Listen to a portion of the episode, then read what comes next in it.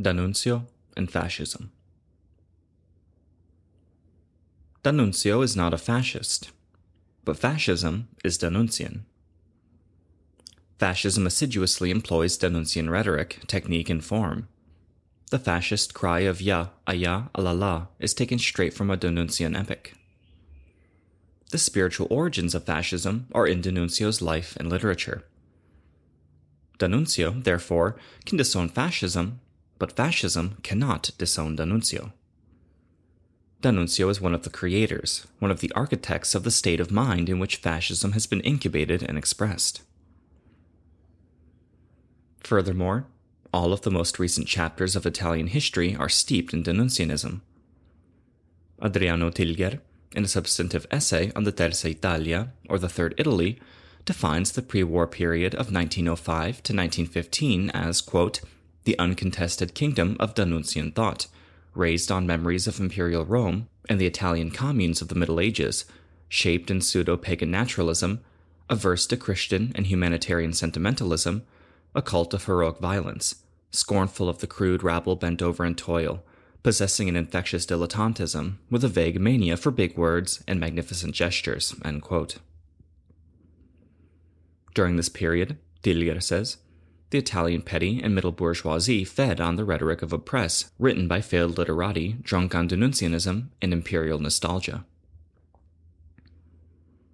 In the war against Austria, a D'Annunzian endeavor, fascism was born, itself a D'Annunzian endeavor. All of fascism's leaders and captains come from the faction that crushed the neutral government of Giolitti and led Italy to war, and the fascist brigades initially called themselves fascists of combat. Fascism was born of the war.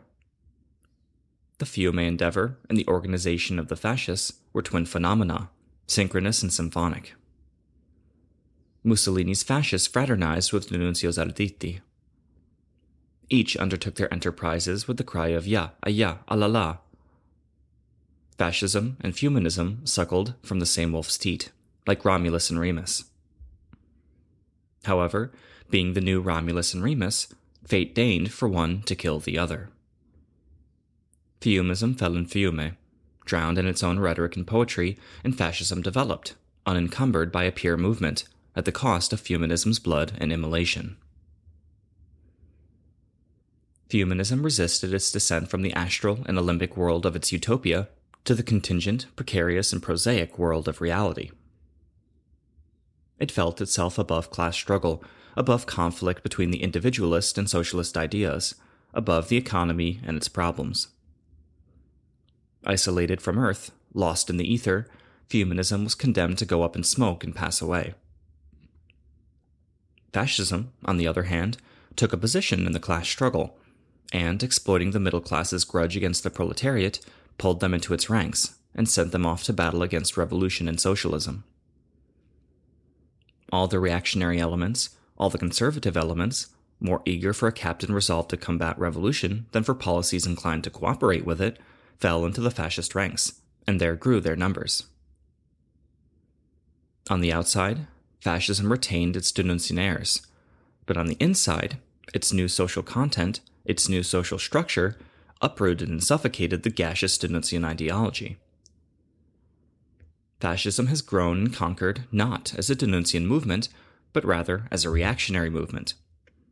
Not as a player above class struggle, but as a player from one of its belligerent classes. Fiumanism was more a literary phenomenon than a political one. Fascism, though, is an eminently political phenomenon. Fascism's condottiero had to be, as a result, a politician, a tumultuous, plebiscitary, demagogic strongman, and fascism found this figure in its duce, its architect, Benito Mussolini, and not in Gabriele D'Annunzio. Fascism needed a leader prepared to wield the revolver, the baton, and castor oil against the socialist proletariat, and poetry and castor oil are two dissimilar and irreconcilable substances. D'Annunzio's personality is a fickle and versatile one, which does not fit within a party. He is a man without ideological affiliation and discipline who aspires to be a great historical actor. He is not concerned with the role, but its grandeur, its prominence, its aesthetic. However, D'Annunzio has shown, despite his elitism and aristocratic bent, a frequent and instinctive tendency toward the left in revolution.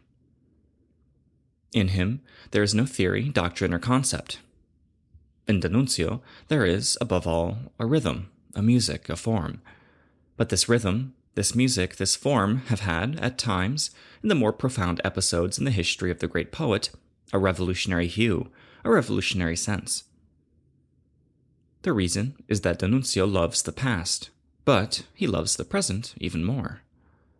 The past provides and equips him with decorative elements, with an ancient varnish, strange colors, and mysterious hieroglyphs, but the present is life, and life is the source of all art and fantasy. And while reaction is the instinct towards conservation, the agonizing death rattle of the past, revolution is the painful gestation and bloody birth of the present. When, in 1900, D'Annunzio entered the Italian parliament, his lack of affiliation and ideology led him to a conservative seat.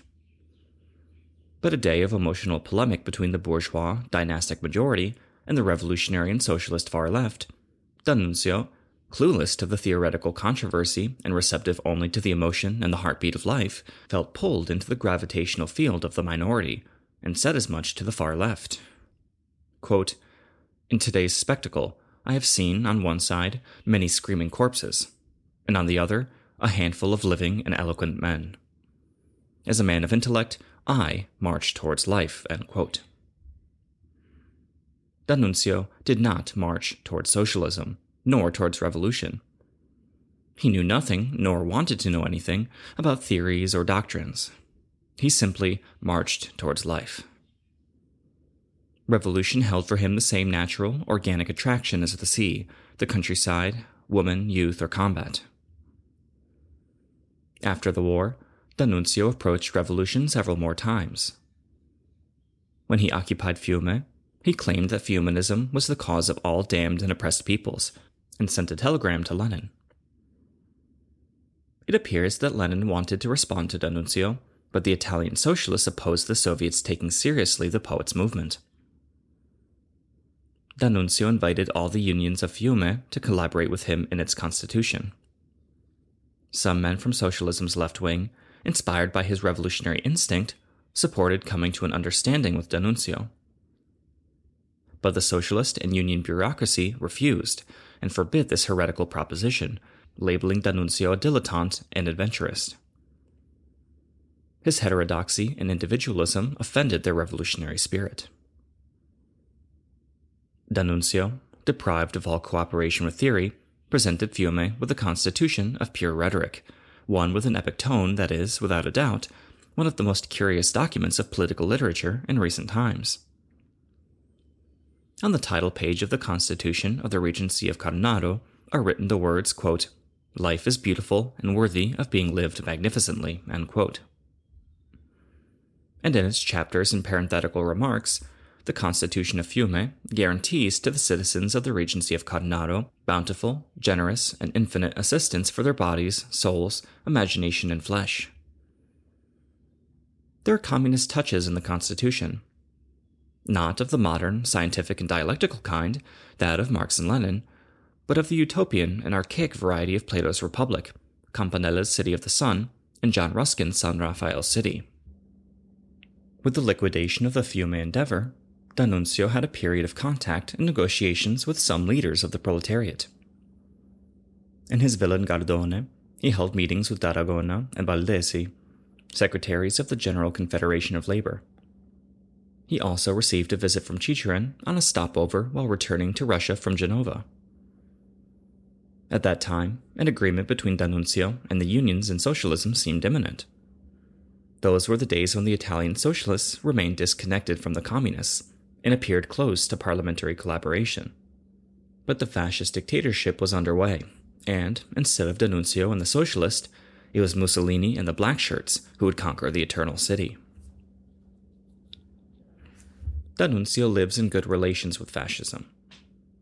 The dictatorship of the black shirts flirts with the poet. D'Annunzio, from his retreat in Gardone, observes it without rancor or disapproval but he remains aloof and retiring from any communion with it. Mussolini has backed the naval pact written by the poet, who is a sort of patron of the people of the sea, whose workers submit themselves willingly to his direction and reign.